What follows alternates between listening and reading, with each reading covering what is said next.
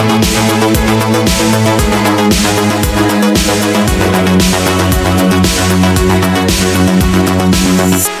och välkommen till Popmusiks podcast. Jag heter Johan Alexed och idag sitter jag tillsammans med Ludvig Isaksson. Välkommen hit! Tackar!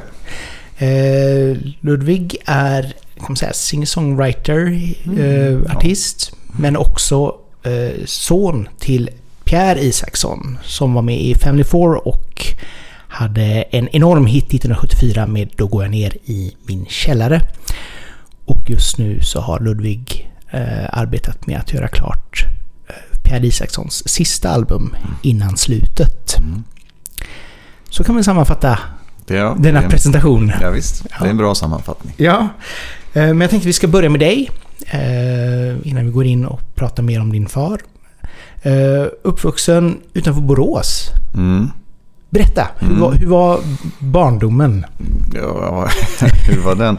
Nej, men vi hamnade ju utanför Borås då i en liten, eh, ett litet samhälle som heter Gånghäster eh, på tidigt 90-tal. För att min mamma fick jobb som designer på Eton. Då hade de en damlinje och hon var eh, designer av damskjortor. Så hon hamnade där. Så du har många Eton-skjortor hemma. Jag eh, borde nog ha fler. men, eh, men sen efter det så, så la de ner sin damlinje och min mamma startade eget. Och lite sånt där. Så av hennes eh, har jag eh, ett par stycken.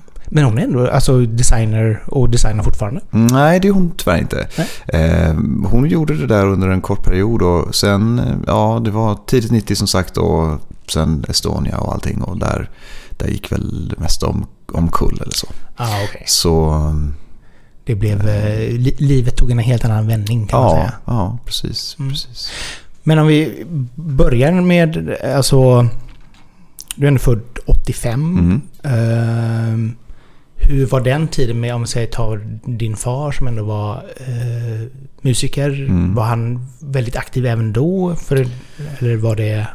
Mm, när jag växte upp så var vi ju inte Eh, en kärnfamilj om man säger så. Eftersom min mamma fick det här jobbet och det var ganska ansträngt i relationen mellan min mamma och min pappa. Så eh, flyttade ju hon oss barn från honom. Han var kvar i Stockholm och vi hamnade då i Borås. Så eh, vi träffades då när han kunde komma ner. Och eftersom man jobbade på båtar så var man ju kanske på en längre period och av en ännu längre period. Så man kanske jobbade två veckor som var av tre eller så. Beroende på vilket schema man har. Ah, okej. Så att det var ganska mycket frånvaro. Men jag tycker ändå att vi eh, gjorde mycket. Jag har ju mycket minnen och andra här, liksom, lite videofilmer och så från de, de sista åren om man säger så. Ehm, så det... Han var där, absolut. Mm. Men det var ju en lite speciell situation. Det, kan, det kan jag tänka mig i och för sig. Och, och framförallt också om man mer eller mindre bor på varsin sida landet. Mm. Eh, det blir ju också en, en eh, barriär för att ses och umgås. Ja, verkligen. Eh, Även om, även om han kanske då var ute och jobbade mycket på distans, även ifrån Stockholm då. Mm. förstår. Precis. Var det... När, när började musiken i sig komma in i ditt liv? Som, när känner du att oh, det här vill jag arbeta med? Det, det, ja, så tidigt jag kan minnas eh, är, det. Och det var pappa som, som, som tog mig dit. Han lärde mig spela. Um, och jag var, har alltid varit intresserad av musiken. Eh, till skillnad från kanske mina äldre syskon som, som nu inte är det. Men min bror sjöng i Adolf Fredriks gosskör och var nog mer orienterad mot musik i alla fall i en bur till en början. Men eh, när jag växte upp så var det jag verkligen graviterade mot det och ville lära mig. Och pappa lärde mig att spela. Eh, då spelade jag ju på hans gamla gitarr från Family Four, en gammal akustisk Levin med en enorm stränghöjd. Helt omöjlig för ett barn att spela. Eh, omöjlig för vem som helst att spela på egentligen. Eh, skulle jag säga, som inte har spelat eh, liksom, gitarr i, i eh, en evighet. Eh, fruktansvärt svårspelat. Och sen så, när jag, när jag fick min lite mindre gitarr, en nylonsträngad lite mindre gitarr, så det finns ett litet videoklipp där jag, där jag tar emot den. Och då, 93, då, är det, då hör man pappa säga att ja, men nu, det är för att du ska kunna, den är nylonsträngad så du kan lära dig att spela lättare. Och jag säger innan dess att, ja men vad bra, nu kan jag i alla fall sitta och hålla den så som man håller en gitarr. Istället för att sitta liksom med ena armen en meter upp kändes det som. För att få, gå, komma runt och kunna då liksom spela gitarr eller vad, vad det nu var jag försökte göra. Så, eh, så det där är ju superfint. Det, musiken har alltid varit nära eh, på det sättet. Så att, men när kände du att, började du även liksom skriva egna låtar och sånt eh, Ja. i tidig ålder? Ja, absolut. Eh, Det, har jag, det gjorde jag absolut. Och framförallt efter eh, Estonia så, så var det min, min terapi eller så. Mitt, mitt, eh, min ventil om man säger så. Att eh, ha musiken. Och jo, det har jag alltid gjort. Och sen hamnade jag i en situation där jag liksom tappade musiken lite. Så småningom. Vad, vad hände då? Det var ju långt, långt senare. Det var långt, långt senare. Det var kring 20-årsåldern kanske. Någonstans där. Ehm, svårt att svara på. Men det var väl borta i, ja, jag vet inte, kanske innan 20-årsåldern. Men det försvann väl där i 10-15 år någonting. Låtskrivandet. Ehm, allt sånt. Hittade tillbaka för bara några år sedan. Så det är kul att vara, kul att vara tillbaka. Det, det är något som har legat där hela tiden. Ehm, sådär. Men det kan ju också vara så. Alltså om man börjar med någonting väldigt tidigt, om du kommer in, alltså du kommer ju ändå då från en musikalisk familj kan man säga med din far där. Och, och det gör ju också att man kanske någonstans känner att ja men nu har jag gjort det här ett tag nu, då vill man hitta nya vägar liksom, nya sätt att uttrycka sig på Mm. till exempel. Mm. Eh, Så att det är väl kanske en, inte en jättekonstig utveckling heller på ett sätt. Nej. Att man kommer bort från ett tag och sen hittar tillbaka till det. Nej. Eh, Nej, precis. Men, men någonstans känns det ju ändå som att man alltid, även om man inte sitter och aktivt skriver eller aktivt spelar, så är det mycket, man blir ju omringad av musik Mm. hela tiden via radio, tv, allting. Så att det finns ju alltid där någonstans. Ja, exakt. Verkligen. Och för mig, musiken för mig har alltid varit intim. Jag har ju aldrig varit någon liksom entertainer så på det sättet. Eller, eller spelat inför folk sådär jätteenkelt. Helst inte. Alltså helst inte i små sammanhang med några fåtal. Det är jobbigt. Så intimt, jag är inte en sån här lägereldsgitarristperson. Okej, Så du- jag spelar och sjunger. De är så här, åh vad kul, har du gitarren med dig? Kan du spela något? Nej, det kan jag inte. kan jag absolut inte göra. Eh, du bara, ska det vara, ska det vara Ullevi? ja, men precis. Då Eller är så, man typ. anonym. Mm, ja, men, ja, just det. Nej, men nästan ibland så här, typ, ja, nej, vadå? Jag kan inga andras låtar heller. Jag gjorde, jag gjorde inte på det sättet. Eh, alltså, jag lärde mig knappt något. Utan jag lärde mig vad jag behövde för att kunna skriva eget. Och då var det ofta ganska sorgligt. Och återigen det här med ventil och att ha, ha det som en terapigrej. Så blir musiken för mig, eh, den blir nästan förknippad med att den oftast fanns när jag mådde som sämst. Och när man väl börjar må bra sen, då är det svårt att... Svårt, då, för mig har det varit svårt att plocka fram det. Ja, okej. ja. Så att då, då har jag inte så mycket att säga. Jag, jag vill ju ha någonting att säga. Men det är, väl, Mm. det är väl så för många artister att till exempel om de går igenom en, en, en, en separation med någon Mm. till exempel, Mm. vad det må vara, Mm. att det är då eh, kreativiteten kommer igång, eller den här ventilen man behöver skriva av sig på ett eller annat sätt. Mm. Eh, vad nu, alltså om det då är dödsfall eller skilsmässa eller Mm.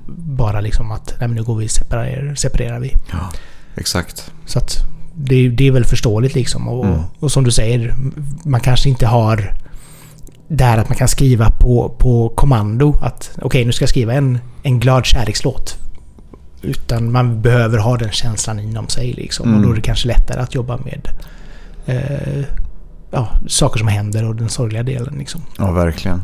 Och konflikten ligger ju i att man helst vill man ju må bra. Är, så, så känner man i alla fall, jag känner ju det. Och jag tycker också det är väldigt skönt att göra det för en gångs skull tänkte jag säga. Men det har ju varit ganska stökigt genom åren. Och då är det, då är det väldigt skönt. Så det är skönt att ha en lugnare tillvaro men ändå kunna hitta tillbaka till musiken lite grann som jag har gjort nu sista tiden. Så det är fint. Mm. Hur, om vi om vi pratar om Estonia-katastrofen, det var ju 94 Mm. som det hände. Du var nio år. Vad var det första minnet du har ifrån den morgonen? Det första minnet från den morgonen är att jag vaknar och alla sitter framför tvn och följer nyhetsrapporteringen. För vi visste inte så mycket mer än att det här hade hänt. Eh, och att pappa pappa arbetade på båten. Det var ju det enda man kände till. Eh, så det är mitt absolut första minne. Att eh, jag kommer dit och alltså ut vid fram till tvn och att Eh, familjen sitter och följer den här rapporteringen. Sen är det ganska eh, suddigt alla händelserna efteråt. Eh, under ganska lång tid. Men, men det är ett tydligt minne. Att jag hade en känsla av att, men också kanske eh, nio år gammal, man, jag vet inte hur, jag tänkte i alla fall, jag sa till min mamma, men han kanske inte, vi vet ju inte om han kanske eh, kom sent eller var försenad eller vad som helst egentligen. Vad vet vi, hur vet vi det? Så vi vet inte om han verkligen var ombord, tänkte jag. Eh, och vi hade inte fått något besked utan man, man fick följa det genom nyheterna. Mm. Helt enkelt och se det. Ja, det var ju också en stor skillnad då på hur information spreds. Jag menar nu mm. har man ju sociala medier som ja. man kan få reda på det på 10 sekunder. Ja, exakt. Vad som har hänt. Eh, men i det fallet så var det verkligen bara nyheterna som... Mm. Eller då tills man har på något sätt kunnat bekräfta någonting. Och det kan ju ta lång tid. Ja, precis. I, i ett sånt fall. Ja, verkligen. Och, ja, men så var det ju. Och när det rapporterades någonting om ja, men någon orkestermedlem hade, hit, hade eh, hittats vid liv och sådär. Ja, då tänkte man okej, okay, det kanske är, kan ju vara han. Det vet vi inte. Mm. så. så det klarnade allt eftersom. Hur lång tid tog det för er att få slutliga beskedet? Ja, rent tekniskt sett så görs det ju någon form av um, identifiering. Det gjordes över telefon minns jag. Min mamma gjorde det. Det kan jag inte svara på när det hände. Det kan ha tagit eh, en vecka eller mer. Eh, högst oklart. Men att det stod klart att, att han inte hade överlevt eh, var väl ändå, som jag minns det, samma kväll eller kvällen efter kanske. Någonstans där. Som jag minns det. Och samtidigt så till slut så ser man ju också storleken av katastrofen. Mm. För det var ju svårt också. Jag menar, jag kommer ihåg löpsedlarna. Mm. Och då tänker man att ja, men det kan inte ha varit så farligt. Det är väl liksom första tanken liksom att ja, men no någonting har hänt. Men när man väl sedan går tillbaka och ser att alltså, det var så många människor mm. det var frågan om. Ja. Det, det, tror jag inte någon kunde föreställa sig det första, första dygnet nästan. Nej, precis. Det, det, det, fatt, det förstår man också på andra som var där på plats, till exempel andra färjor som hjälpte till och sådär. Att för dem var det också otänkbart. Att när man väl kommer till platsen så, var är fartyget någonstans? Mm. Hur kan det vara möjligt? Eh, om de nu har också liknande storlek och går på ungefär samma rutter och så. Eh, så det var ju en, eh, absolut. Den magnituden växte nog efter ett tag. Ja, jo, nej, men det är väldigt stor, stor händelse och helt tragisk händelse liksom på, mm. på alla sätt. Hur, hur har förresten dina tankar varit nu när de har, det har kommit fram eh, ny information om, om förlisningen via mm. de här dykningarna? Ny information har man lite grann vant sig vid att, eh, att, att det kommer. Liksom. Mm. Det, det har ju varit, Eh, för oss anhöriga så har det varit ganska många turer genom åren till exempel det här med militär smuggling eller transportering av militärt material. Sådär. Den, de ryktena dementerades ju under många år tills de bekräftades till slut i, jag tror, Uppdrag granskning eller liknande. Ehm, där någon tulltjänsteman går ut och säger och, och ja, visselblåser det hela och säger att det här är. Men sen så har det ändå hamnat någon annanstans faktamässigt. Så, nya turer är vi vana vid. Eh, därför är jag försiktig till det som har kommit fram. Och har varit hela tiden. Mm, när, man ska nog också vara försiktig när, eh, när det blir så som det blev med, med ubåtsteorier och eh, lite väl mycket fantasi tror jag. Samtidigt som man är öppen för att någonting kanske inte riktigt stämmer i historien ändå. Det är väldigt svårt att balansera det. Eh, jag ställer mig verkligen inte på den konspiratoriska sidan men jag kan inte heller riktigt se att, eh, att, eh, att, det, att någonting inte känns riktigt riktigt. Och vad det är eh, har vi ju ännu inte fått veta. Nej. Så kan man se på mm. det. Att det finns anledningar bakom de, de märkliga turerna, det gör det säkert. Frågan är bara vad det är för anledningar. Ja, politiskt känslig period. Det är ju möjligt att det är laddat på Jo. olika sätt. Jo, så kan det vara. Och samtidigt, eh, det är väl också den här eh, eviga sökandet efter ett Mm. svar Mm. på vad som... Alltså, vissa saker är så enkelt att bara, ja men det här är... Bilen fick sladd, den åkte in i en bergvägg, klart. Exakt. I det här fallet så är det så många frågetecken Mm. som gör att man någonstans vill veta vad är det som har hänt. Absolut. Sen så kan ju inte det förändra någonting av det som faktiskt har hänt. Nej. Men, men det kanske är någon form av ja, avslut på, Mm. på just den historien. Ja, och, och just det där med frågetecken. Men det kan man ju känna utan att lägga någon värdering i vilka frågetecken det är. För tyvärr har det också en del oklarheter fått fäste som oklarheter trots att de är utredda och så. Det, det blir ju det och man hamnar nästan i en viskningslek till slut i hur information eller situationer tolkas fel och sen får spridning. Och sen har man superkonspirationsgänget som inte hjälper till direkt utan då får man helt nya anhängare som är lite faktaresistenta och så. Men antalet oklarheter är fortfarande förvånansvärt många. Och det kan man inte säga så mycket mer om. Så utan att lägga värdering i det och så vill man egentligen bara veta varför. Mm. För frågetecken finns det. Ja, det kan jag Eh, tänka hur man än ser på det. Tycker jag. Utan att liksom dra det för långt så tycker jag nog att eh, det är rimligt. Och någon slags förespegling om att ja, men, ja, det kanske inte kommer fram. Kanske inte kommer fram i, under min livstid ens.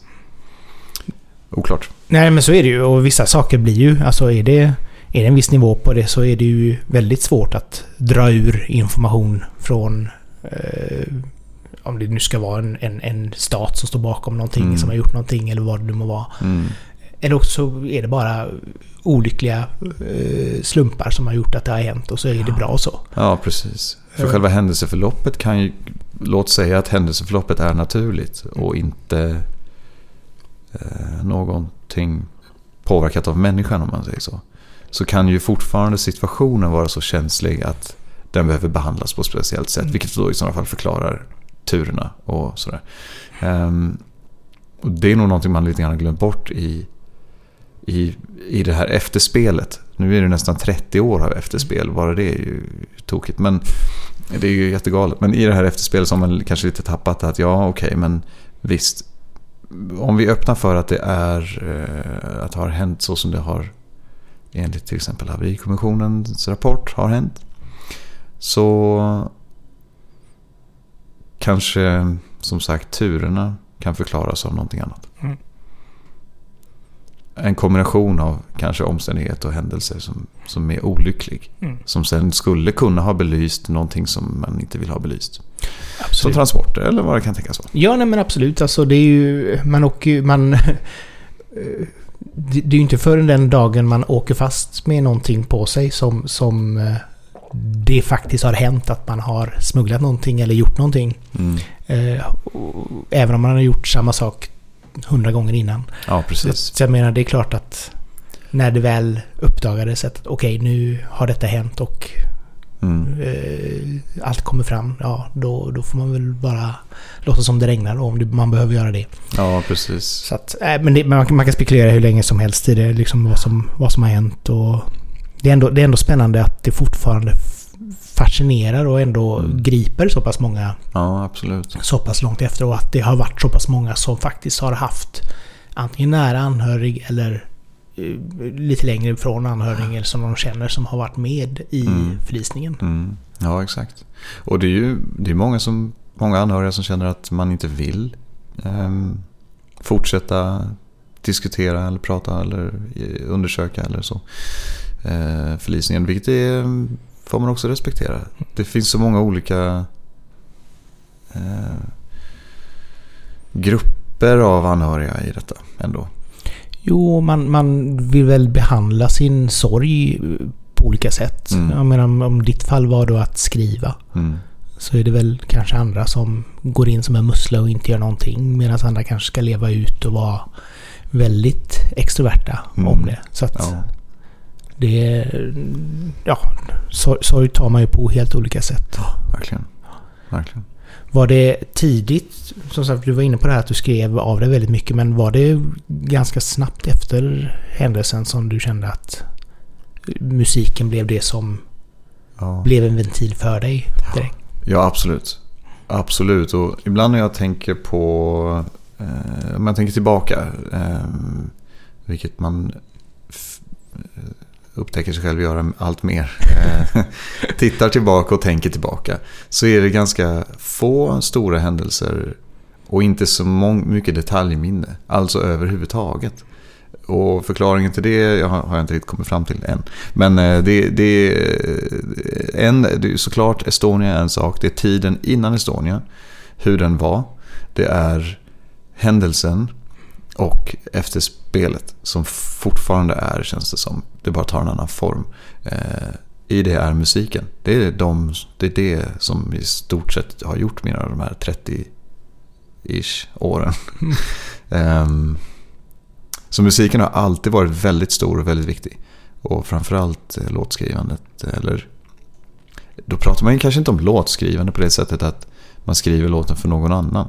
Utan till en början har det bara varit för en själv. Jag mer eller mindre bodde på en fritidsgård där i- Gångester Gånghester som, som, jag, som familjen bodde i. Eh, jag var mer på den fritidsgården när jag var hemma. Där fanns det alla instrument. Ehm, där fanns det en tillvaro som var fri och bekymmerslös åtminstone. Där hade vi ju... Det har liksom lagt grunden för hela min barndom kan man väl säga. Sådär. Mm hemma var det ju inte så mycket kvar. Mina äldre syskon till slut flyttade. Eh, min mamma var väl kanske inte jätte... Eh, hon tog det väldigt hårt allting och eh, hade svårt att, att svara på de, eh, det ansvaret som hon kanske hade. Så fritidsgården var det jag hade då. Det var ju helt fantastiskt. Men, Med jämnåriga. ja, men, men din, din mor där var... Var, vi, var, nu är det svårt att kanske svara för hennes fall, men, men eh, om ni, de ändå hade separerat, Mm. vad kände du var orsaken till, till den reaktionen att ta det så pass hårt? Bra fråga. Ehm, om jag förstår det rätt så hade de börjat prata lite mer och lite bättre så kanske. Där, men Eh, det finns en, en historia i, i familjen kring, eh, också i efterspelet när mamma har pratat om det och sådär. Och att hon har väl, det har väl kanske ställts krav på att eh, eh, nu hittar jag inte det svenska ordet, provida. Att, Eh, att, att, förse. Ja, förse liksom familjen ekonomiskt så. Att eh, försörja. Mm. Eh, att, det, att det har funnits någon, någon press på att försörja. Det jag har hört från, från andra jag har pratat med att de pratar ju om om min pappa och min mamma liksom utifrån olika perspektiv. Men det jag har hört är ungefär, ja men hon ville inte att, alltså hon ville att pappa skulle vara hemma mer. Hemma mer eller försörja familjen bättre. Och där i ligger ju så, som artist, om du har ett skivbolag och allting går bra, du är en grej. Men om du inte har det, hur gör man då? Och då börjar han med skådespeleri och sånt där. Sen har det gått in i att bli att börja jobba på båtarna. Inte bara Estonia utan på även eh, DFDS och Oslo och sådär. Färjan. Så eventuellt är det att hon kan ha pushat lite i den riktningen. Eventuellt. Att, att före, förespråka då liksom en fast inkomst före någonting annat. Och då att det på press blev så. Men det är alltså att han sökte sig till dem, den typen av jobb. Han, och hon kände sig kanske lite ansvarig då. Alltså att hon ändå... Han var tvungen att ta ett jobb. Och Ja. det blev jobb via Ja. en båt som Mm. sedan gick under. Ja, möjligtvis är det så. Vi pratade aldrig om det. Men det är små signaler man har plockat upp. Och jag är inte säker på att mina syskon har uppfattat det likadant. Men eh, jag tror att det finns ett mått. Jag tror att det finns någonting i det åtminstone. Mm. Eh, sen om det blev en direkt konsekvens av, av det, det vet jag inte. Men klart och tydligt i alla fall har, har det funnits liksom en känsla av att en, en förväntan på min pappa att, att, att försörja familjen bättre. Men det är ju... Det är väl en svår grej också. Alltså är du då ensamstående mor ska ta hand om barn. Mm. Eh, Det är klart att man behöver den hjälp man vill ha Mm. eh, för att få saker och ting att gå runt. Och, och din- i din fars fall då, jag menar, eh, 1977 släppte han sitt, sitt sista album. Mm. Så så att det är klart att det blir ju en... Man, kommer väl alltid, man får väl alltid inkomster och man får alltid saker och ting att gå runt. Men det kanske inte är... Det är ju inte Family Four-tidens eh, stora inkomster. Så att menar, det är klart att det blir väl kanske en oro även för henne. Inte för att hon blir direkt beroende av honom i och med att de inte bor ihop längre. Mm. Men att det ändå kan kännas som att okej, om du får ordning på det här så kan vi Mm. eh, ja, fungera bättre som hel familj också. Ja, precis. Ja, vem vet vilka samtal som har hafts. Ehm, Men jag har bara hittat brev. Eh, I slutet på musikvideon till Eden så finns det en liten... Det kommer in ett litet ett brev, ett handskrivet brev. Eh, där det står Hälsa barnen att jag mår bra och att de finns i mina tankar och drömmar. Det är ju skrivet från... Det är ju pappas brev till min mamma. Mm. Som hon har av... Bland allting som har sparats och bland, av allting som också har försvunnit genom åren. Så låg det brevet eh, kvar. Nu gick min mamma bort förra, förra sommaren. Men eh, det låg kvar i hemmet. Och jag hade aldrig sett det här brevet innan. Det var fyra, fem sidor med förklaringar på hur pappa försökte vrida och vända på sig själv och eh, ja, kämpa för familjen och kämpa för henne att- för att komma tillbaka och sådär. Eh, och då daterat då 93.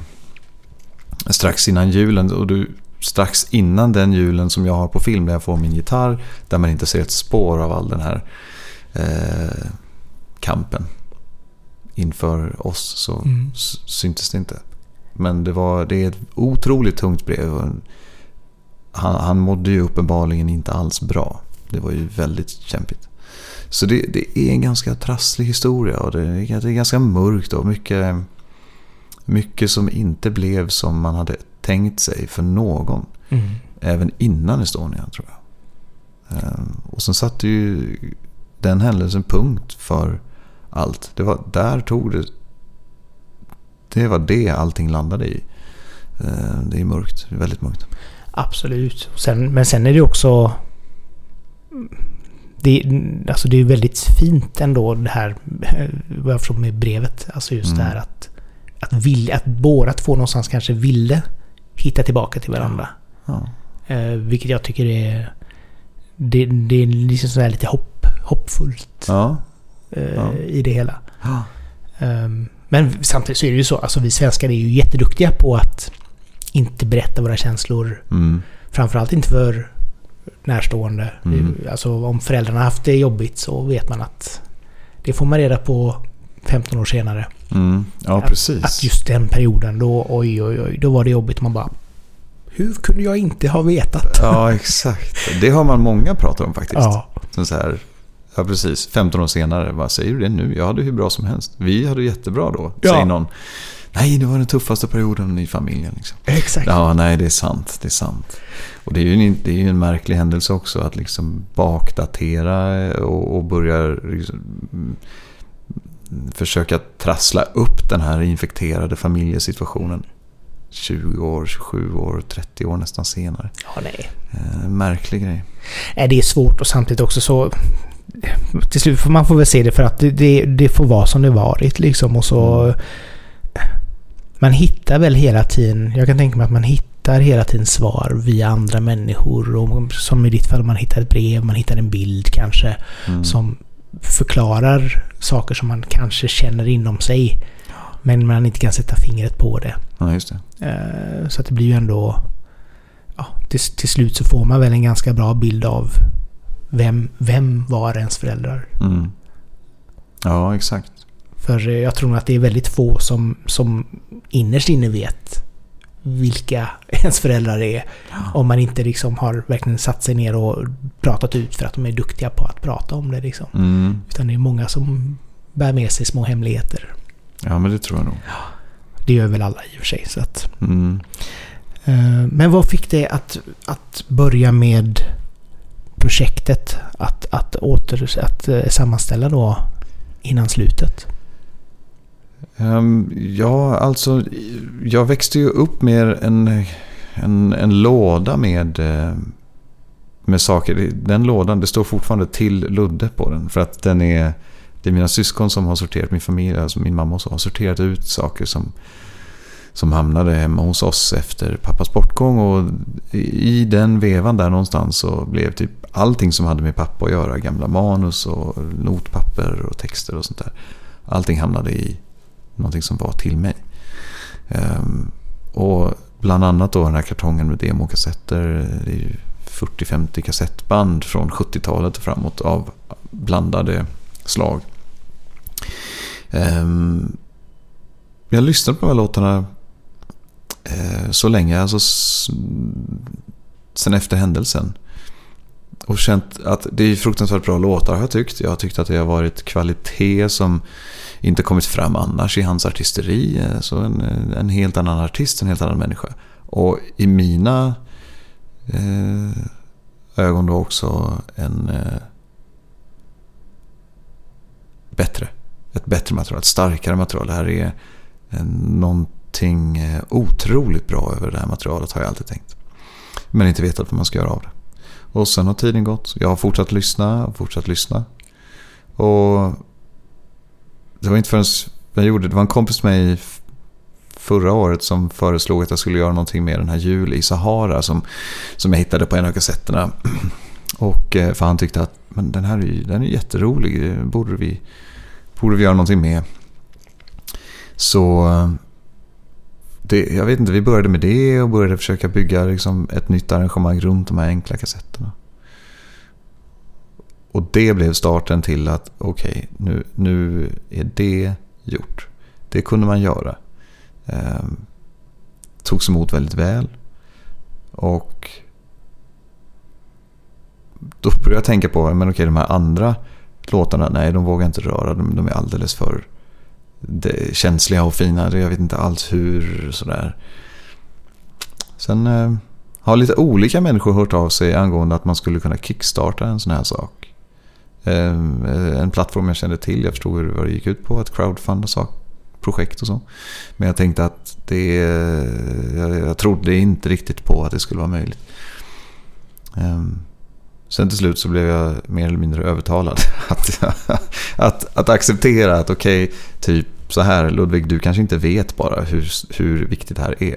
Du har inte förstått hur, hur många som vill höra det här materialet i din värld är det här helt normalt och det här är ditt liv och det är så det ser ut. Men alla andra här som sitter och tänker och lyssnar på din pappas musik, de vill ju lyssna på detta också. Och då gav jag bara upp och eh, fick erkänna mig besegrad och började kickstarta då istället, eller planera för att kickstarta det här finansieringen av hela skivan. Och den gick ju väldigt bra läste jag. Den gick otroligt bra. Den har också gått otroligt back. Ehm, det kan man säga. Den, den, trots att vi fick in över 200%, ja, 228% av beloppet som var, som var begärt. Eller önskat ska jag säga. Så, så det är dyrt. Det är väldigt dyrt att göra sådana här saker. Och framförallt är det väldigt kostsamt att eh, producera vinyler och CD-skivor och sånt där. Ehm, men den absolut största utgiften ligger i att nå ut. Alltså mm, reklam kan man väl kalla det. Och produktionen av, av skivan, alltså musiker och sådär. Där ligger det. Eh, ja. Men eh, även om projektet ligger, liksom inte har blivit en, en, eh, så att säga, en, liksom en plusaffär, för det har heller aldrig varit målet. Målet har varit att få det här gjort. Och hade det varit plus minus noll hade det varit fantastiskt. Hade det varit plus då hade jag kunnat ge mer till musiker och till konstnärer och sådär som, som har hjälpt till. Vissa har hjälpt till ideellt. Ehm, men man kan ju vända på det och se, se det som att man... Ehm, det hade inte varit möjligt att göra det från start och finansiera det själv. Ehm, och genom den här kickstarten så har det blivit möjligt. Och det är ju det absolut viktigaste. Ja, och någonstans så blir det väl också ett, ett, också ett avslut på din fars karriär. Mm.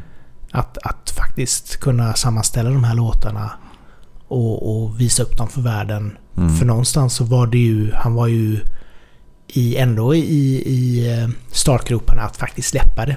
Ja, precis. När, när det begav sig i, mitten på 90-talet. Ja. Så att det är ju också en, eh, någon form av, av eh, ja, hyllning då till, till din far. Mm. Det, det är det absolut. Och det här pratar vi ändå om. Jag minns ju framträdandet för att 94, sommaren, augusti, så eh, är han tillbaka i tv för första gången på ja, över tio år. Då var det ingen egen grej direkt så heller. Och då hade det inte släppts skivor. Utan någon enstaka singel eller sådär. Och då pratar han om musik som... Han pratar om det i Expressen och säger men det, det här är innehåll mer hämtat från mig själv. Och med lite substans, eller han säger blygsamt säger han förhoppningsvis med lite substans. Och lyssnar man på låtarna nu i efterhand så inser man att eh, substans är det enda det är. Det är ju otroligt eh, eh, öppet och innerligt och så. Men att utmaningen var att få det utgivet av ett skivbolag. För att skivbolagen eh, nekade liksom artisten Pierre Isaksson på det sättet. För hur skulle det gå till? Vem ska släppa en, en skiva med Pierre Isaksson som är känd för att vara lustig och charmig och glad och, och, och eh, upplyftande.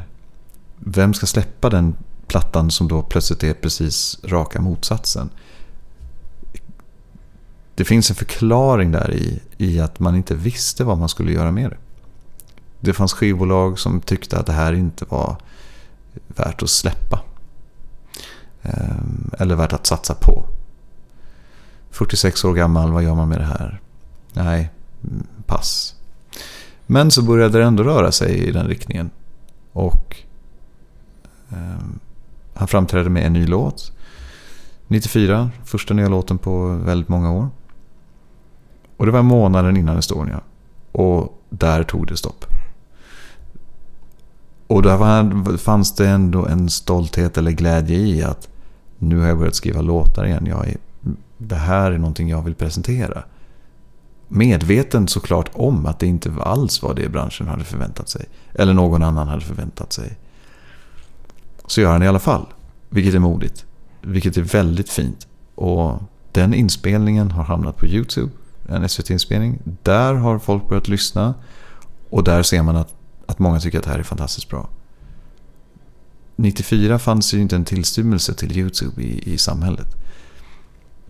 Så det som egentligen blev ett slut har ju blivit en fortsättning. Nu. Mm. Ehm, och det är ju alldeles eh, fantastiskt. Hur, hur var det att, att jobba? Hur, hur gick du tillväga för att uh, bygga det här materialet som på hans demos? Rent tekniskt, mm. ja. Rent tekniskt så... Det, jag kan inte längre avgöra om det var tekniskt eller känslomässigt eh, mest utmanande. Det, det var både och. Um, det har varit otroligt, otroligt jobbigt eh, känslomässigt att gå igenom allt det här materialet på det här sättet. Men tekniskt sett så gör man egentligen så att man spelar över kassettbanden på datorn förenklat. Man digitaliserar dem och då är det ju då helt vanliga konsumentkassettband. Det är inga mastertaper, det är ingenting sånt. Utan det är alltså kassettband eh, i varierande kvalitet. Och från olika år. Eh, de är adresserade och numrerade för att skickas ut till skivbolag. Så de har gått ut, flera av dem, och ligger, ja, kanske inte nu längre, men någonstans har de legat. Eh, och här är då kassetter som inte hann skickas ut. Ah. Så att de är, det är alltså rakt av från... Först har det gjorts en inspelning någonstans av, med sång och gitarr. Eh, ungefär som runt ett, runt ett bord bara. Sång och gitarr. Inspelad, gjord på någon form av huvudkassett eller huvudtejp. Som det sen har kopierats. Och sen har ju kassetterna i sin tur kopierats av varandra. Så det finns tre kassetter med ungefär samma låtar på. Där alla låtar har olika pitch, olika tempo och de svänger olika. För att kassettbanden har den egenskapen. Att det är gamla kassettband, det kanske är gamla trötta... Jag menar jag har en demokassett som är inspelad, en liten kort sekvens som är inspelad ovanpå en gammal eh, telefonsvarare. Alltså när telefonsvarare innan röstbrevlådor och så. så hade ju telefonsvarare ett kassettband i sig. Som tryckte på rec efter en liten hälsning. Så det är record på hälsningen. Det kassettbandet ligger också där. Och där är det både telefonsvarare och demo-låt på samma. Oj! Så det är alla kassettband som kunde liksom spelas in på har han spelat in på. Väldigt speciellt. Hur, hur, kunde, hur fick du liksom separera? Separerade rösten och hans gitarrspel? Eller har det, du har fått ta bara två? Det har inte gått. Det, idag finns det programvara för att göra sådana separationer. Alltså att man skjut, delar på sången och på gitarren. Här är det ju inte heller stereoseparerat. Det finns ingen vänster-höger-grej. Det är stereoinspelningar men det kan ju vara monokassetter för det. Eh, men det finns varianter där de är olika. Så man förstår att det har varit en stereoinspelning någon gång i alla fall. Det finns viss panorering och sånt. Men eh, det, går inte, det går inte att få bort sången och gitarren utan att använda sig av programvara. Och när man gör det så blir det inte, det blir inte felfritt. Det blir en, eh, någonting som kallas för artefakter. Man, man hör små konstiga ljud och, och företeelser i liksom sången. Så det man kan göra är att man kan, man kan sänka gitarren lite grann. Men man kan inte få bort den helt och hållet utan att det verkligen hörs. På Eden, eh, som jag släppte sen, Eden, där lyckades jag göra det med refräng och en del av, av versen. Det funkar bara för att den är lagd så lågt i volym i mix. Eh, då döljer man skönhetsfelen eftersom jag sjunger samma sak. Annars hade det aldrig gått. Så att de här kassetterna, eh, för att komma tillbaka till det. Kassetterna eh, digitaliseras. Sen när de väl är digitaliserade så lyssnar man och så ser man att okay, stereobilden är ojämn kanske eller panoreringen är ojämn, det är ojämnt vänster höger. Det fladdrar. Det kommer in missljud. Det är allt möjligt konstigt. Det lever runt. Det är 30 år gamla liksom, konsumentkassettband. eh, Som, som har blivit behandlade på massa olika sätt. Eh, Och med det som utgångspunkt, eftersom man då heller inte kan equaliza rätt saker. För om du höjer till exempel övre frekvenser för att få fram luft i, i rösten eller så. Då får du också med strängljud som du inte vill ha. Så då kanske man måste sänka så att hela grundarbetet tekniskt för själva kassetterna. Att bara rensa upp dem är eh, komplext. Det är en väldigt omfattande process att göra det. Brusreducering och så kan man göra ganska enkelt men allting görs med en avvägning. Hur ska det här mixas sen när det ligger andra saker på? Och för att kunna veta det måste man då sitta och testa olika saker. Och eftersom jag hade jobbat med jul i Sahara redan så visste jag hur kassetterna betedde sig. Så jag kunde förstå att okej, okay, här på den här delen av den här låten. Här behöver man lägga in någonting som maskerar till exempel att det klipper till eller det, det är något, något missljud någonstans. Ibland får man klippa en refräng och flytta den där den första refrängen hade varit. Och sätta ihop dem för att det kanske finns ett fel någonstans i filen som inte går att rädda. Ja, mycket små, små genialiska liksom, lösningar har man fått göra. Men, eh, Väldigt för jag, Det var det som jag var så förvånad över när jag lyssnade igenom albumet. Att det, hans sång låter väldigt bra. mm, Och för jag fick tanken liksom att okej, okay, han kanske hade spelat in liksom en, inte mastertape, men han kanske hade separerad sång. mm, För det var min första tanke när jag hörde det. mm. Eh, så att det är ju ett otroligt jobb du har gjort på att få det till att låta bra. Ja, för att också bra men trovärdigt. Eh, för, för inte nog med det, utan när, man, när den här sången och gitarren spelades in, demo, liksom om man säger förlagan som sen har kopierats upp, så är den också gjord med vissa effekter. Det är lite eko på, det är någon liten equalizer på och det, det är ganska behandlat. Eh, så. Sen så hamnar det på kassettband och då får du ju med sig en massa analoga ja, karaktär kan man kalla det, som inte går att få bort sen. Um, och lägger man nya instrument på en sån grej. Instrument inspelade 2021 i olika miljöer för det första. Men instrument då som är väldigt rena och väldigt fina. De är tekniskt sett eh, eh, felfria. Och lägger dem ovanpå en kassett som har de här olika dragen, karaktärsdragen i sig. Då hör man någonting som känns fel. Eh, det bara, man kanske inte kan sätta fingret på vad det är. Men det, det man hör är att någonting alldeles för rent och fint har hamnat på någonting som har mycket karaktär. Och då är frågan, hur ska man balansera upp? Vilken ska man putsa och vilken ska man skita ner? Så man har fått göra det och kompensera hela tiden med allting som läggs in. Eh, kompensera så att de nya instrumenten inte låter riktigt lika fint. Men bra nog för att låta moderna och som att det ändå är gjort idag och lite sådär. Sen åker man runt med volym och reglar för att förstå och röra kassettgrunden upp och ner ungefär. Um, otroligt speciellt arbete är det. Ja, det kan jag tänka mig. Alltså, det, blir, det är en helt annan sak att jobba så här än att... Alltså, att tvätta en master är ju tidskrävande bara det. Mm. Om man ska ta liksom en gammal Beatles-master liksom och ska göra någonting av det. Mm. Men i det här fallet när du liksom har en, eh, ett Maxell-band liksom. Mm, exakt så. Eh, och ska göra någonting vettigt av det.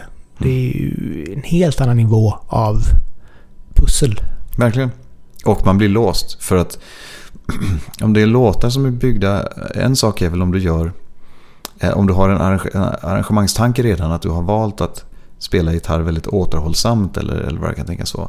De här gitarrspelen är ju väldigt eh, drivande i vissa fall. De, de, är väldigt aktiva för att visa på någon form av stomme eller driv ungefär.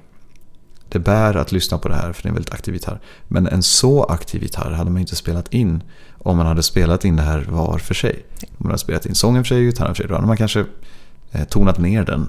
Den behöver inte driva hela tiden för att eh, ett arrangemang är ju tänkt ska bygga driv och, och, och liksom dynamik själv.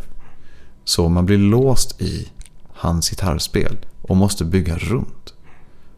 Och hur bygger man runt någonting som redan börjar, i, börjar med, med liksom full energi? Var ska man då sluta någonstans? då får man lägga in instrument som tonar ner energin. Så på en av låtarna löser jag det genom att ha ett dragspel eller ett munspel som, som lever och sveper omkring långa toner för att ta bort känslan av att det ligger och eh, är ett väldigt drivande gitarrspel bakom. Så uppfattningen av, av det. Det handlar om att leka mycket med uppfattningen av eh, eh helheten, om man säger så. Och trovärdighet som vi var inne på innan. att man får inte höra att det här inte hör ihop. Målet har hela tiden varit att det måste höras att det, det måste låta som att det hör ihop. Det kan inte låta lika bra som om vi hade spelat in det idag. Men det kan låta trovärdigt så att man inte tänker på det. Mm. Um, men det är som sagt det är ju det som jag var så förvånad över att det var en sån hög kvalitet på, mm. på inspelningarna. Eller som sagt var, man, man fick den uppfattningen i alla fall. Ja, just det. Det var skönt att höra. Så att där har du verkligen... Hur har du jobbat med, med arret på dem? För du har ju sedan fått lov att arra instrument runt det material som du har haft. Mm. Hur har du gjort där? Först lyssnar man på låten i sig. Hur låter låten som den är? I sin grundform. Så. Om man tar till exempel den första låten Blå sånger. Den har ganska drivigt gitarrspel från början. Men den är också lite bluesaktig sådär. Man, man vet ungefär vart den är på väg. Eh, där jobbar man med ett arr, typ, ja, hur bygger man på det här drivet med någonting som inte driver för mycket? Vad vill man ha? Vill man ha trummor med trumpinnar? Vill man ha med vispar? Så, men vispar vill man ha. Vad vill man göra i refrängen? Ja, men I refrängen vill man ha en, någon slags känsla, en lekfullhet kanske man säger att man vill ha. Vad vill jag ha för känsla? någonstans hör jag att det här låter som en rökig bar. Man tänker sig att man går in i en bar någonstans. Eh, en mörk typisk eh, från valfri eh, eh, Hollywoodfilm kanske någonstans i södra USA kan man tänka sig. Neonskyltar och rök och så sitter det ett band där inne. Och där inne sitter de bästa musikerna i trakten och spelar så fingrarna blöder ungefär. Vad händer, hur låter det om man går in i där och de spelar den här låten? Blåsånger hade jag tänkt mig då. Hur ska det låta? Eh, ja, men då, hade, då börjar man bygga ett instrument i taget. Så sätter man trummorna först. Sen sätter man basen. Och har hela tiden med sig så, men okej, okay, eftersom jag vill landa i den här rökiga barkänslan, då kanske basen måste spela på det här sättet. Och så börjar man jobba vidare. Lägga på ett instrument i taget tills man hittar piano piano, lite munspel och hittar olika referenser man vill ha in. Och sådär. Medan en låt som saknar en tro som, som kommer senare, den är mer innerlig och låter mer som en bekännelse, mer som en... Eh, som en... Ehm, som ett samtal från hjärtat om man säger så. Det handlar om ångest och, och livskraft och att inte, att inte hitta rätt och att eh, man egentligen har väldigt mycket men man orkar inte. Man tror inte på det, på tillvaron. Eller. Eh, då har det bara varit istället en känsla, en Leonard Cohen-aktig kan man väl säga, känsla eh, att, att ta fram ett samtal istället. Leonard Cohens senare grejer är ju, är ju, mer samtal som är tonsatta ibland än det är egentligen i låtar. Det är lite blandat men, men, men det var det jag ville ha, ha fram i alla fall med den till exempel. Um, och jag gillar ju, uppskattar ju country och americana överhuvudtaget. Instrumenteringen, allt det där. Så eh, jag kände också som grund för alla låtarna att jag vill ha spelemanskänsla. En känsla av att det finns ett band som spelar de här låtarna. Ett riktigt band med riktiga musiker. Eh, musiker som du vill höra. Du vill höra det där munspelet för att det spelas så fint och bra. Du vill lyssna på gitarren och det lyfter. Jag älskar ju när man lyssnar på artister där det finns instrumentalister som kommer fram. Så det behöver inte vara att man är, spelar snabbt eller mycket eller ofta utan de små sakerna. Och det är väl det som utgör en, en duktig musiker också. Att mm. den hittar de här små, små skönhetsfläckarna som man kan jobba med. Liksom. Verkligen. Verkligen. Ehm, och det har varit en utmaning för jag har använt musiker då från hela världen. USA, Australien, Storbritannien, Sverige. Och alla har jobbat på distans. Vissa känner jag personligen. Och vissa har jag jobbat med tidigare bara. Men har ingen liksom personlig kontakt med. Och då, när man jobbar ett instrument i taget. Så måste man ju liksom försöka ligga före hela tiden och tänka, ja men man lägger en gitarr här och ett piano där. Ja, då kanske det blir ont om plats för det där munspelet som ska komma in. Men så lämnar man någonting till en musiker och säger, ja fyll i det här på det här sättet. Det, det har ju tagit liksom fem rundor av nya försök innan det sitter. Och då eh, är det ju det bara för att jag har en specifik bild av hur jag vill att det ska bli. Och den tiden tar det att liksom jobba fram en gemensam, vin eh, gemensam liksom vinkel att jobba ifrån om man säger så. Ehm, så det har varit väldigt eh, lärorikt men också väldigt alltså svårt att jobba på ett sånt här okonventionellt sätt med ett material som är Eh, byggt eh, en liten, liten bit i taget. För det måste fortfarande låta som en helhet. Det är samma sak där. att om, om När man sen ska mixa det här och man vill mixa det på ett sätt så att man tror på det man hör. Man tror och hör i alla fall ingenting som sticker ut. Eh, det gäller arrangemanget också. Det måste kännas som att det är ett band som sagt spelade på samma plats. Du har bara satt en mikrofon i rummet, där står bandet och lirar. Den känslan vill du ha. Bara det att du har gjort det under fyra månaders tid med sex olika musiker som har lagt en sak ovanpå en annan sak. Som man sen har fått placera ut och ta bort och lägga till. Eh, trovärdigheten. Så mycket av den här liksom avvägningen görs hela tiden.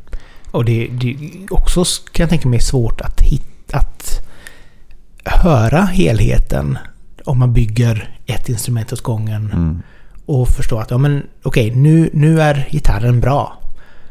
Och så sen går man vidare för att ta eh, klaviatur eller vad det mm. må vara liksom. Eh, men utan att behöva gå tillbaka till gitarren igen och liksom nej du behöver nog ändra det för nu gjorde vi så här med den här. Alltså hela, hela den här balansen med att pussla ihop mm. låtarna liksom på det ja, sättet. Verkligen. Verkligen. För allting påverkar ju alltid varandra. Exakt. Och även om man sen väljer ut små bitar och bygger liksom små trappor med händelser, typ att det läggs till ett instrument vid varje givet tillfälle eller att det händer någonting hela tiden. Så är det ett faktum ändå att om du ska landa i slutet där du har alla instrument med dig. Om man, om man bygger små ledtrådar upp till det slutet där, där allting händer på en gång. Då måste ju det, då måste ju det rimma med det som händer långt, långt, långt innan. Så ibland börjar man baklänges i arren och tänker här måste det vara mycket. Då är det den här instruktionen jag ska ge till den här munspelskillen. Eh, för han måste veta att här borta kommer det hända någonting. Så man inte bränner allt det där i början. För det är också lätt. Man spelar typ pedal steel som ett fantastiskt instrument. Och då kanske man har en sån instruktion som, ja men du tänk, gå mot gammal, eh, tal outlaw country-aktigt hållet. Så, lite det. Och, men om, om det börjar för tidigt så tappar det sin tyngd. Det ska komma senare. Först ska man bara få en hint om att det finns en pedal steel här, där instrumentet är med.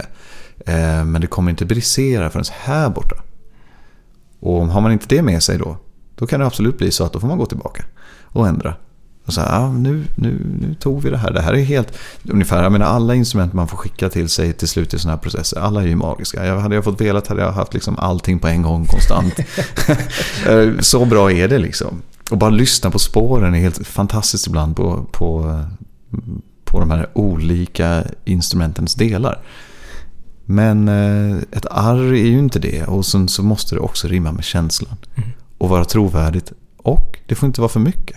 Nej, alltså det låter som man, lite grann som att när man bygger upp eh, ett filmmanus. Liksom. Ja, exakt. Det här som du säger, liksom, du har en, en setup. Här har vi den här karaktären går förbi här och nu visar det sig att det är mördaren som mm. är här borta. Så Ja.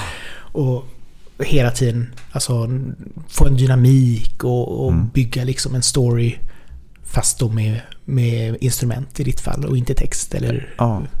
Dialog. Exakt, och dramaturgi typ. Det är mm. ungefär det det är. Om man, om, man, om man inte sätter fingret på det så konkret så är det upplevelsen. Mm. Det är väldigt få som kanske tittar på en film och tänker okej, okay, intressant grepp man gjorde här med. Men de som har kanske skrivit ett manus eller jobbat med film kan ju se, eller kanske regisserat eller liknande, kan ju se att okej, okay, man gjorde så här. Det här var ett aktivt val. Det tas ju aktiva val hela tiden.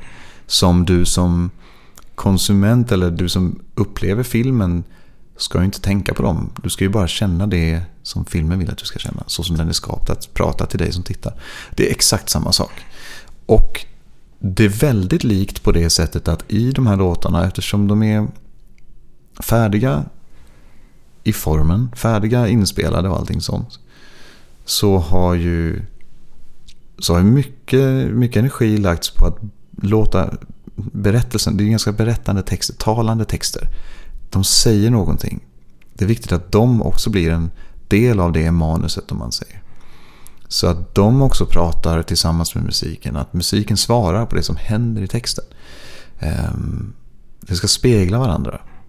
Och samtidigt då bli en eh, upplevelse som fungerar. Om man säger så. Jo, nej, men det är, ju, det är ju det som är viktigt. Och det är väl också det som gör en, en, en bra låt fantastisk. Alltså ja. att du får helheten, du känner någonting när du hör den. Även om du kanske inte kan sätta fingret på vad det är. I, i vissa fall så är det ju texten som, som man blir berörd av. I andra fall så kan det ju vara arrangemanget. Mm. Eller melodin. Mm. Uh, så det är ju jätteviktigt i, all, i alla former att, att kunna förmedla en, en, en bra låt på ja, det sättet. Verkligen. Och bygga upp den. Mm. Uh, det är ju väldigt nu är inte jag expert på Pierres katalog så, men jag menar Family Four och då går jag ner i min källare och så vidare. Det är ju... Vad jag har förstått så har han ju varit mycket inom då country mm. eh, genren också. Eller den, den 70-tals-countryn som det blir då. Mm. Liksom. Mm. Eh, och du själv har mycket folk, amerikaner var vi inne på, mm. de, de singlarna som du har släppt. Mm. Eh, men du gjorde också en, en cover på Little Lies med Fleetwood Mac. Mm. Eh, som kom i år. Ja. Var, varför gjorde du det? Det är lite Eller? udda. Ja. jag är inte en coverkille eh, alls. Nej. Jag kan nog snarare tycka att det finns för många covers där ute. Eh, det, det är en svår sak att göra. Och anledningen till Little Lies, för det första, jag har ju en 80-tals eh, hysteri i, i, i mig när det gäller musik. Eh, fullständigt älskar ju jättemycket av 80-talets saker. Och gärna de sakerna som anses vara kanske lite smaklösa idag. Miami Vice och så fantastiskt. Ja, men det blir ju det. Ja. Och, och, och så gärna fler flamingos än det, än det, än det är lagligt möjligt. Liksom. Och neonljus, gärna allting på en gång. Perfekt. Eh, Och de här nya musikgenrerna som retrowave och synthwave och så som plockar fram eh, 80-talsproduktionernas ljud och allt det där men i ett modernt sätt. En helt underbar grej att lyssna på. Liksom. Det är som en nostalgikick som inte finns. Ja, men För faktiskt. den är helt ny. Men den spelar på något. Och det kan vara människor som inte ens var födda då. Men man har fångat det från filmer och popkulturen liksom, och bara smält ner det till en modern grej. Jättehäftig sak. Um, Little Lies, Fleetwood Mac, den, den plattan är helt magisk. Uh, låten kom till mig för... Jag fick ett, ett mail. Det här är liksom en, en grej med Spotify. Nu är jag ju playlistad med en av mina låtar på Spotify och det gör att man hamnar bakom kulisserna så finns det ju en form av eh, kontakter som, som eh, går att få fram som ett urval på artister som är kanske självsläppta. Jag producerar och släpper ju allting själv. Eh, och har ett visst streamingantal och därmed är liksom indie. Jag har en typ en indie-etikett om man säger så. Det finns ganska många olika ehm, distributörer kan man väl nästan kalla dem.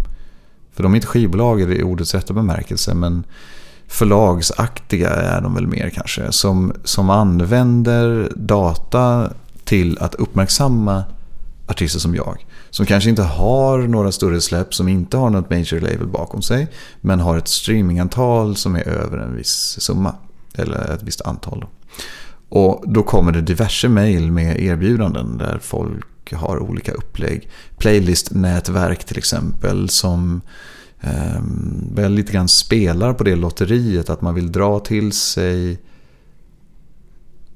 Istället för att Spotifys playlist som heter eh, Dinner Music i mitt fall så kan man väl lika gärna vända sig till artister för, som får i princip ingenting för jobbet och väldigt lite, alltså otroligt svaga royalties sen och bygga egna playlistnätverk.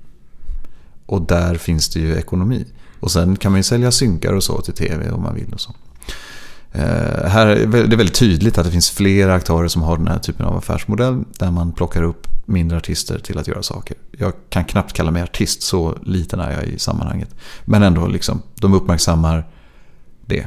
Och då fick jag ett sånt mail om att vill du göra en cover, jag förstår om det inte är din grej. Och jag sa nej, det är absolut inte min grej. Min grej. Och jag, eh, min sambo hon bara sa, ja fast nu, du säger ju nej till allt. Och du vill ju inte göra någonting. Så eh, då kan du väl strunta i att göra musik då. Gör inget. Typ, varför, varför ska du... Du måste ju göra musik om du ska göra musik. Ja, det är sant. Så du kan ju inte ha en låt på Spotify och sitta och jobba på resten heller i liksom 17 år. Nej, det är ju sant. Så vad har du förlorat på att göra det här? Alltså, nej, men ja, jag vet inte, rykte kanske eller? Ja, vad ska jag göra? Jag vet inte, fast vem bryr sig å andra sidan börjar jag tänka. Det är väl ingen som bryr sig om vad jag gör heller. Så jag, ja, du har, du har rätt. sa jag till henne. Men visst, jag kan. Absolut, jag föreslår någonting. Och eh, valde ut den här låten.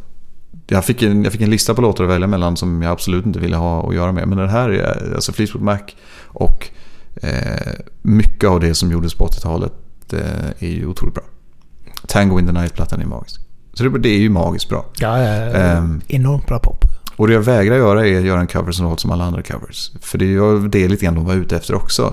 Så här, ja, men vi vill ha, man märkte att i deras lilla nätverk så hade de väldigt många sådana här kaféaktiga akustiska YouTuber-covervarianter av precis allting. Och det är så otroligt platt. Eh, fruktansvärt. Så tänkte jag att om jag ska göra det här så ska jag göra det på mitt sätt. Och det fanns full kreativ frihet, perfekt. Då tog jag den här låten och gjorde den till typ en folkaktig ballad. Ungefär. Det är något jag tycker saknas i originalet. Man, det är en vacker låt men det hörs inte riktigt. Mm. Den är ju 80-talsproducerad. Eh, storbudgetproduktion och otroligt liksom, tidsenligt. Värd väldigt mycket pengar. Stor satsning, allt sånt. Men låten är borta. Så jag tänkte jag kanske kan ta fram låten i det hela och berättelsen i det. Genom att göra den på mitt sätt. Eh, därför den som nu kanske är någon slags ful ankunge i, i min, min väldigt korta, än så länge korta eh, repertoar. Så ligger den ändå där. Um, men jag är glad att jag gjorde den. Jag, jag tycker att det blev fint. Um, så. Ja men det är väl också som sagt att, att, att, att se en låt med andra ögon. Det är väl det som också är lite grann idén. För som du säger, det finns så många trötta covers som bara är en Singstar-version mm. av en låt. Ja. Uh, och då är det lite roligare att, är det liksom en, en upptempo-låt, ja men dra ner den. Gör någonting annat. Mm. Eller åt andra hållet då, är det en ballad, dra upp den. Gör Always On My Mind, Pet Shop Boys liksom.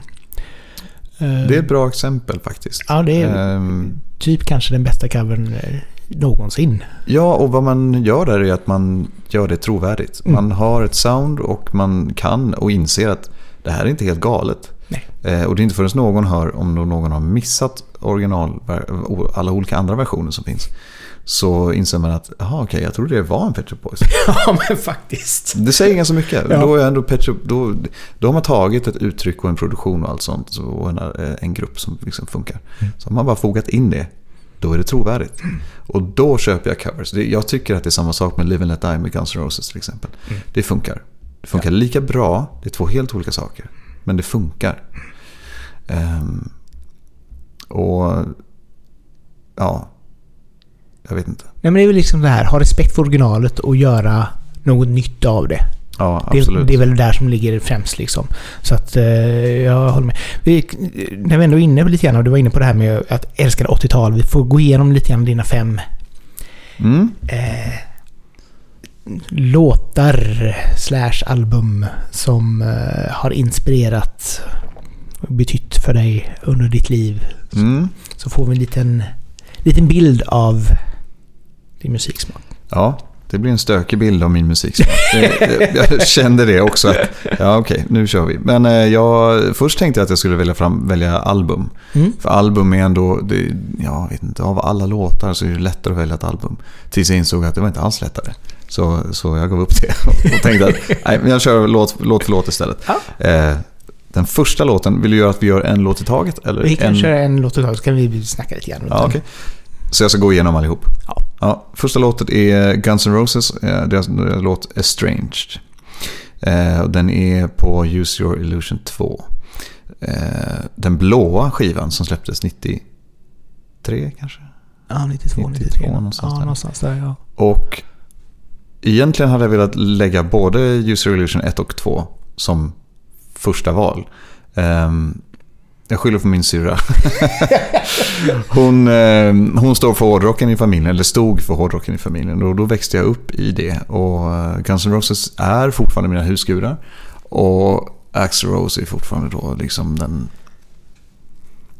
Ehm, ja, men en osannolik eh, skapelse bara. Väldigt märklig. Och så en fantastisk... Eh, Fantastisk grupp och väldigt välplacerat och så. Rebellernas rebeller liksom. Det ultimata rockbandet på något sätt. Som ändå gjorde, alltså, det om då deras inspiration kan ha varit kanske Rolling Stones och annat. Mm. Så är det som Stones på steroider. Liksom, mer eller mindre. Det är bara mer av allting. Tills det, tills det bara liksom eh, ballar ur mer eller mindre. Men det, ja, Guns N' Roses hjältar på det sättet. Och jag tänkte på det när du sa liksom, låtar som har betytt någonting eller så. Det, det första jag kommer att tänka på är Guns N' Roses. För då är man liksom, man är 8-9 bast någonstans. Så man ser de här karaktärerna som de ändå nästan är. Um, och Axl Rose då som står med stort långfinger till hela jordklotet. Fantastiskt. Och fantastiskt destruktiv individ. Mm. Men det därav estranged för att man får inblick i um, hans otroligt eh, liksom, svåra psyke eller så. Eh, tycker jag man kan höra. Så där, eh, det är en grej, det är en låt som... Jag tycker, alltså Guns N' Roses har ju alltid varit, som du säger, det här larger than life-gruppen. Mm. Alltså det är ju Jim Steinman fast hårdrock liksom. Mm. Alltså, och deras videor är fantastiska. Ja. Alltså de har verkligen så här, som du säger, hela paketet. Mm.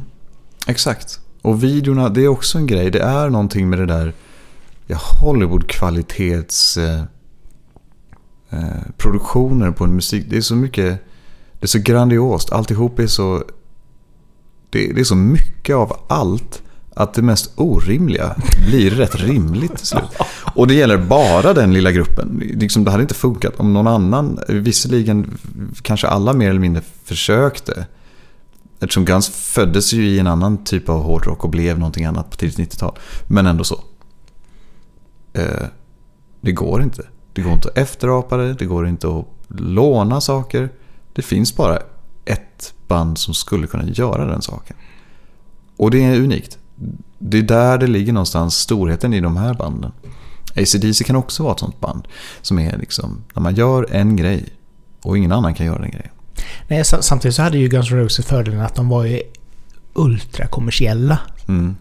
Alltså även om det var hårdrock och på det sättet kan ha varit lite nischat för mm. just hårdrockspublik så var det ju en crossover-produkt. Som mm. även de som bara lyssnar på popmusik eller radioskval mm. gillade November Rain eller vad ja, det var. Alltså, allting för Paradise City liksom. Ja. Det, var ju, det var ju svensk topp fast hårdrock mm. liksom. Mm, exakt. Och jag tror att min största behållning av, av dem, så jag satt och kollade på min syster hade spelat in på TV1000, sändes en live i Paris. Det kanske var 93, kanske 90, ja det var det nog, för det var, det var den turnén i alla fall. Um, 90, nej, det var 92 kanske. I alla fall, där är Axl Rose liksom live är han, eller var han får man väl ändå säga då, men så det är någonting tilltalande i det här djuret som går ut och är så fruktansvärt extremt utagerande. På, på, det, det, är liksom punk och, och tvångströja på samma gång. Mm. Som det är rock'n'roll och frihet.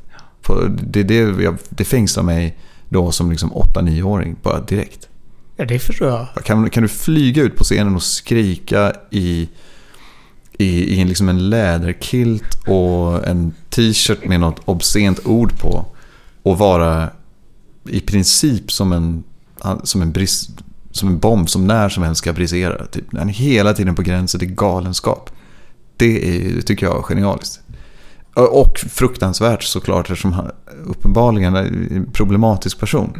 Men eh, vilken extrem konstnär är inte problematisk? Nej, absolut. Kan man ju känna lite. Det är ju inte det det går ut på. Nej, nej, nej. Eh, att vara rimlig och de gjorde ingenting rimligt. Det var inte deras grej. Nej, det var mer, mer är mer. Punkt liksom. Ja, men exakt. Mm. Verkligen. Ja. E- efter Guns N' Roses så har vi... Efter det så har vi, ja, jag var tvungen att ta min pappas eh, skivor, inte allihop, men eh, en specifik låt från, från den sista skivan från 77. Mm. Som heter Var inte rädd, jag är hos dig. Som han skrev till min eh, syster när hon var nyfödd. Och det är väl som en vaggvisa är det nog tänkt. Ah. Den är fantastiskt fin. Den, är, eh, den tycker jag visar prov på en låtskrivare som hamnar i skuggan av Då går jag ner i min källare. Som bara blev enorm och eh, är fantastisk på alla sina sätt. Men hans kvaliteter är inte där. Eh, och det är så han blev bedömd. Därför har många missat det här guldet som var på de andra skivorna. Så var inte rädd, jag är hos dig. Det är en topp. Mm. Fin. Ja. Hela, efter, efter den så har vi... Efter den har vi Alison Krauss and Union Station. Mm. Med låten New Favorite. Eh, eller plattan New Favorite till och med. Skulle jag kanske... Ja, ja låt mm, ja, men, eh, nästan vad som helst med den konstellationen. Eh, med Alison Krauss och Union Station. Fantastiskt. Men det är för instrumenteringen. För spelglädjen och det, det här med instrumentalister, spelmän som bara spelar och behöver inte säga så mycket. Eh, det är raka motsatsen inser jag nu till Guns N' Roses. kan man väl säga. Även om de också kunde spela. Så absolut. Nej, det där är något annat. Där pratar man ju mer om att ja, men det, det är amerikanan och bluegrass. Allt det fina i den instrumenteringen. Det är världsartister i, liksom, i talangmässigt. Otroliga. Eh, helt fantastiska helt fantastiska mm, musiker. Alison Krauss kommer fram bra som sångerska och det, det är ganska bra låtar. Mm. Det är en bra blandning mellan instrumentala varianter som ibland kan bli lite för mycket och eh, mer paketerade om man säger eh, country-aktiga låtar. Så det är en, en favorit. Spännande. Ja, efter den har vi då Metallica var jag tvungen att ta in. Ja. Då är det, eh, men, men låten My Friend of Misery från eh, Black Album. Då.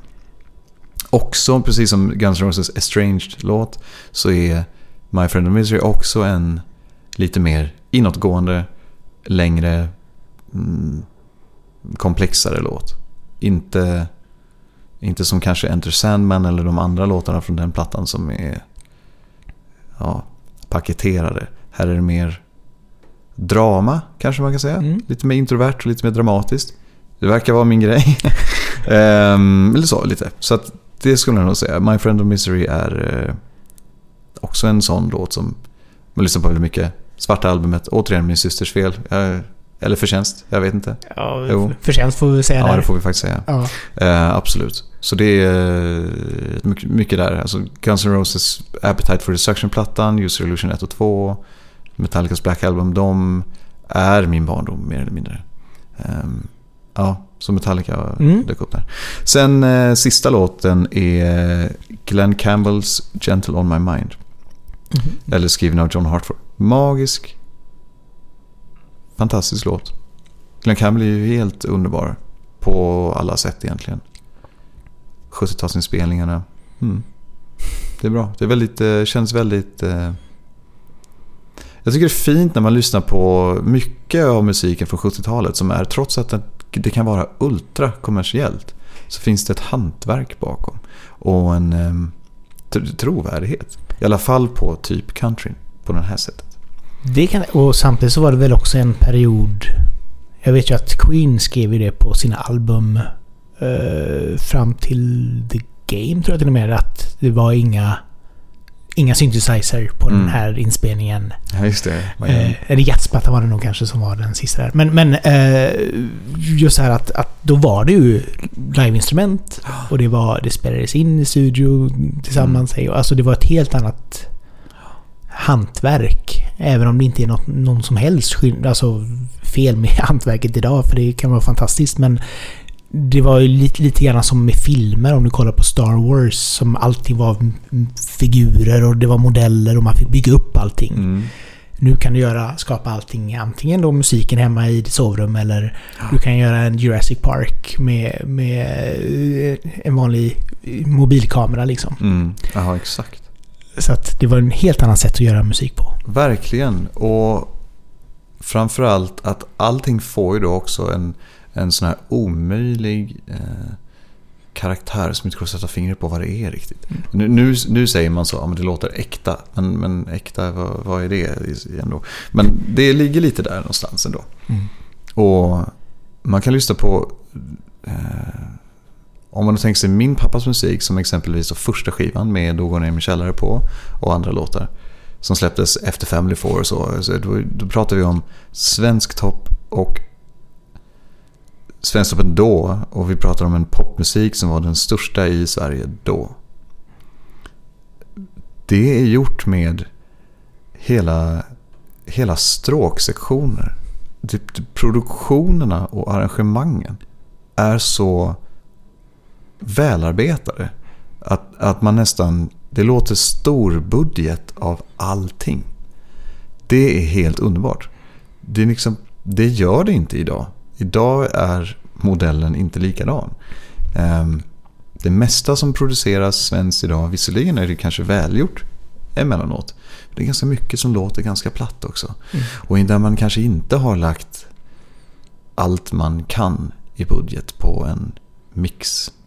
Nej, men det, det är väl lite grann det som är också den stora skillnaden. Alltså om skivbolag, där har du musklerna och du Mm. har också den här att kunna nå de här sista 10 procenten i, i en inspelning. Du kan göra jättemycket hemma. Och du kan få det till att låta väldigt, väldigt bra. Men det är alltid den där lilla biten som är kvar som, som kostar så otroligt mycket mer. Aha. Så att det är väl där som man förlorar liksom på, på att göra saker och ting själv. Tyvärr. Mm. Beroende på hur ekonomiskt sinnad man är. Man kan ju Jo. också vinna på det genom att sätta sig själv i konkurs. Men resultatet blir fantastiskt. Han talar om egen erfarenhet. Ja, det känns, känns bekant. Nej, men, och det är just det här med den ekonomiska modellen bakom ett släpp, eh, som, så som det ser ut idag i alla fall. Det är väl tydligt att det, det kanske inte, man tar inte så stor ekonomisk risk när det ses till liksom produktioner och så om man inte vet att det går att räkna hem det. Nej, nej, men så är det ju. Och ibland så får det vara ett jätteprojekt som i, som i det här fallet där man verkligen... Det känns som att du har gjort det med hjärta och själ. Ja.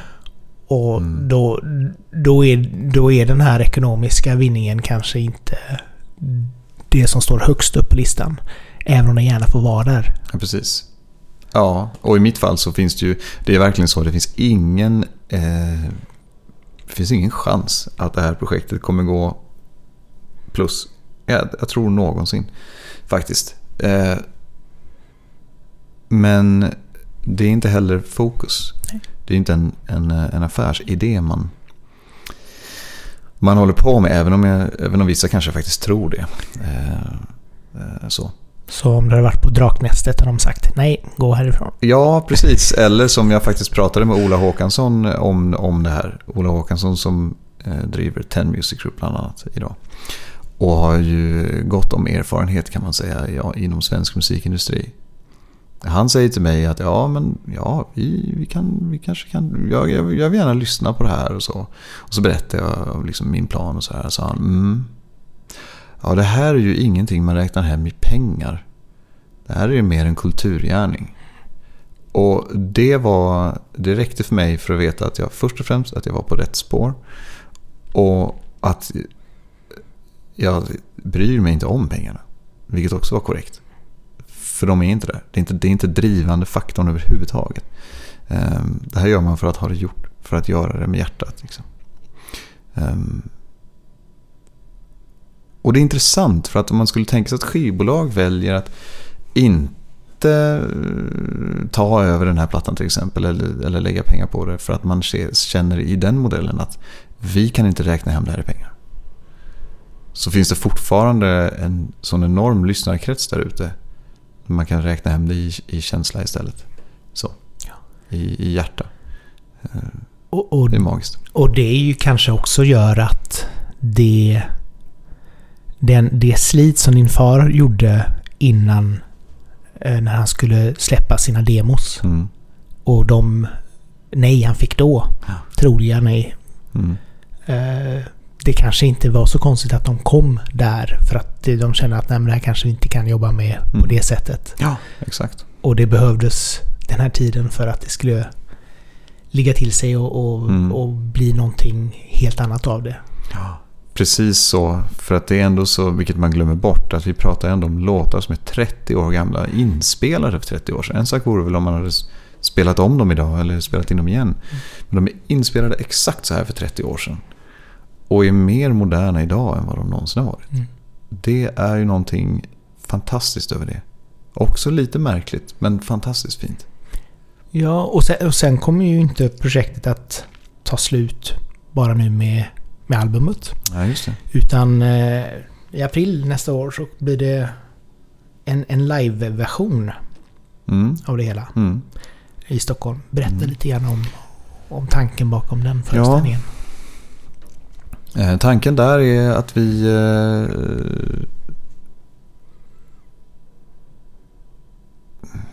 vi som känner till pappas musik, det är ju ett par stycken eldsjälar runt omkring mig som alltid säger att, att han var underskattad. Underskattad som sångare, underskattad som låtskrivare framförallt. Och att man, man känner att men källarlåten är inte, inte det starka materialet. Det är det här andra som är guldet. Som, man, man är som, en, som en skatt man upptäcker. Eh, så min tanke är att man ska göra ett, ett nedslag i, eh, i, eh, i historieboken kan man säga. Så att det kommer gästartister som framför en låt var av pappas gamla låtar. Ehm, låtskatten då. Och sen kommer kvällen avslutas med att vi framför låtar från skivan. Med pappa på förinspelad sång och så liveband runt omkring. Mm. Ehm, Det är tanken. Fint. Så att Mm. det blir liksom en... eh, eh, nästan som de här ABBA-turnén. Ja, med en viss budgetskillnad. Jo, nej, ja, verkligen. Precis så. Jag menar, eh, just det här att det är förinspelat på slutet. Och sen kan jag tänka mig också att det kommer ju vara extremt fint att få lov att se de här artisterna framföra hans låtar. Mm. Och höra. Eh, Jag läste att Jan Johansen skulle vara en av dem i alla fall. Som, Ja, som är officiellt än så länge i alla fall. Men, men eh, väldigt roligt att, att kunna göra en sån grej. Att göra en hyllning Mm. för det är ju som du säger, det, kanske att han har hamnat lite grann i, i, i skymundan i, i musiksverige ändå. Mm. Men att kunna lyfta fram liksom ändå den låtskatt som man har hjälpt till att bygga upp. Exakt, och hjälp till att bygga upp. Det är det är absolut så vi pratar om en... För, för vissa generationer så är det... Finns det ingen som inte vet vem det är. Och det säger mycket. Ehm, Men jag tror också att det ändå ligger i, i, i den här skuggan av Då går ner i min källare. För den har ändå... Jag menar, det finns ju nya lyssnare som hittar den. Det finns nya lyssnare som hittar en enstaka countrylåt inspelad 82. Um, ehm, och för dem är det ju så här, vad är det här för någonting? Det här är ju hur bra som helst. Så börjar man nysta i det och inser att, men vad är det här för artister? Det är ju jättebra. Varför vet inte fler? Och det är den lite grann känslan som bygger hela den här showen. Plus att det finns en berättelse. Och show, det är mer en föreställning. Det är en blandning. Det, det blir en tidslinje och det blir en resa in i det som nu är den här nästan overkliga fortsättningen på den här historien. Som, eh, som, som jag tror kommer bli väldigt fin när vi sätter ihop allting med band och allting sånt där. Ja, det ska bli väldigt spännande att se hur, hur eh, resultatet blir. Ja, verkligen. Se fram emot det. Ja, det förstår jag. Och eh, som sagt var, knyt, knyta ihop säcken lite grann på, på det här sättet. Eh, innan vi avslutar så måste jag också fråga, finns det mer material i de här lådorna som du hade? Mm. Ja, det gör det. Det Det- finns mer. Eh, det är fantastiskt, det gör faktiskt det. Det finns inte jättemycket som är eh, lika väl inspelat som de här kassetterna som jag har jobbat med nu. Eh, men det finns lite grann. Och det är möjligt att det går att, att göra, ge dem samma behandling. Om inte annat så kommer jag släppa dem ändå eh, som de är. Kommer de få komma upp kassettversionerna rakt av. Det blir, tanken. det blir boxen sen. Vi- Vinylboxen. Ja, exakt.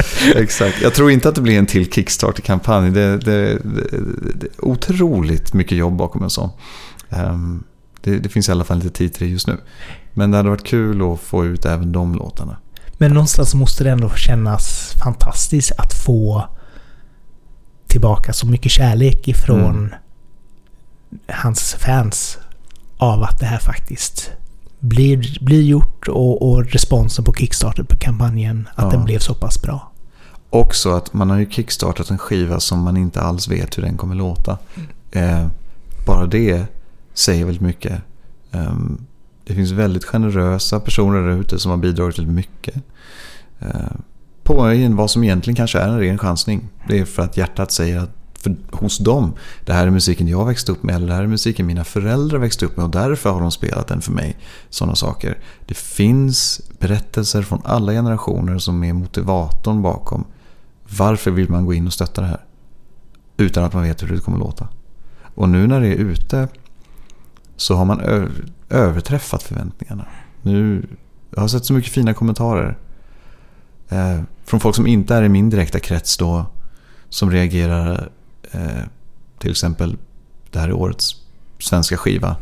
Det här var fruktansvärt bra. Jag, tack för att det här dyker upp. Liksom för att någon hade tipsat om det. Lyssna på texterna. Eller vi har fått vår svenska Leonard Cohen. Det är så magiskt. Det, alltså det, är, ja, det, är, os, det är osannolikt att, att se de här kommentarerna samtidigt som man... Jag har allting så nära mig i minnet och upplevelsen. att Jobba med låtarna, min bakgrund, min familj, mina syskon. För dem att kunna lyssna på låtarna, för min syster och min bror då. Det är helt fantastiskt. Spännande. Och just som sagt var att, att det är gjort med eldsjäl och med hjärta. Och inte, inte som sagt var bara för att Åh, nu ska vi tjäna pengar på... Mm. Utan verkligen bara kärlek. Ja, Det är verkligen. Mm. Tack så jättemycket Ludvig för att du kom hit och Tack. ville prata Tack. med mig. Eh, till er som lyssnat så hoppas jag att ni uppskattade avsnittet och delade gärna med era vänner på sociala medier så att fler kan höra det. Och om ni vill så får ni gärna prenumerera på bloggen eller podden så kommer nästa avsnitt direkt ner i er mobil när det är släppt. Men ifrån ett snöigt och lite töigt eh, hissingen så säger vi tack och hej! Hejdå! Hej hej!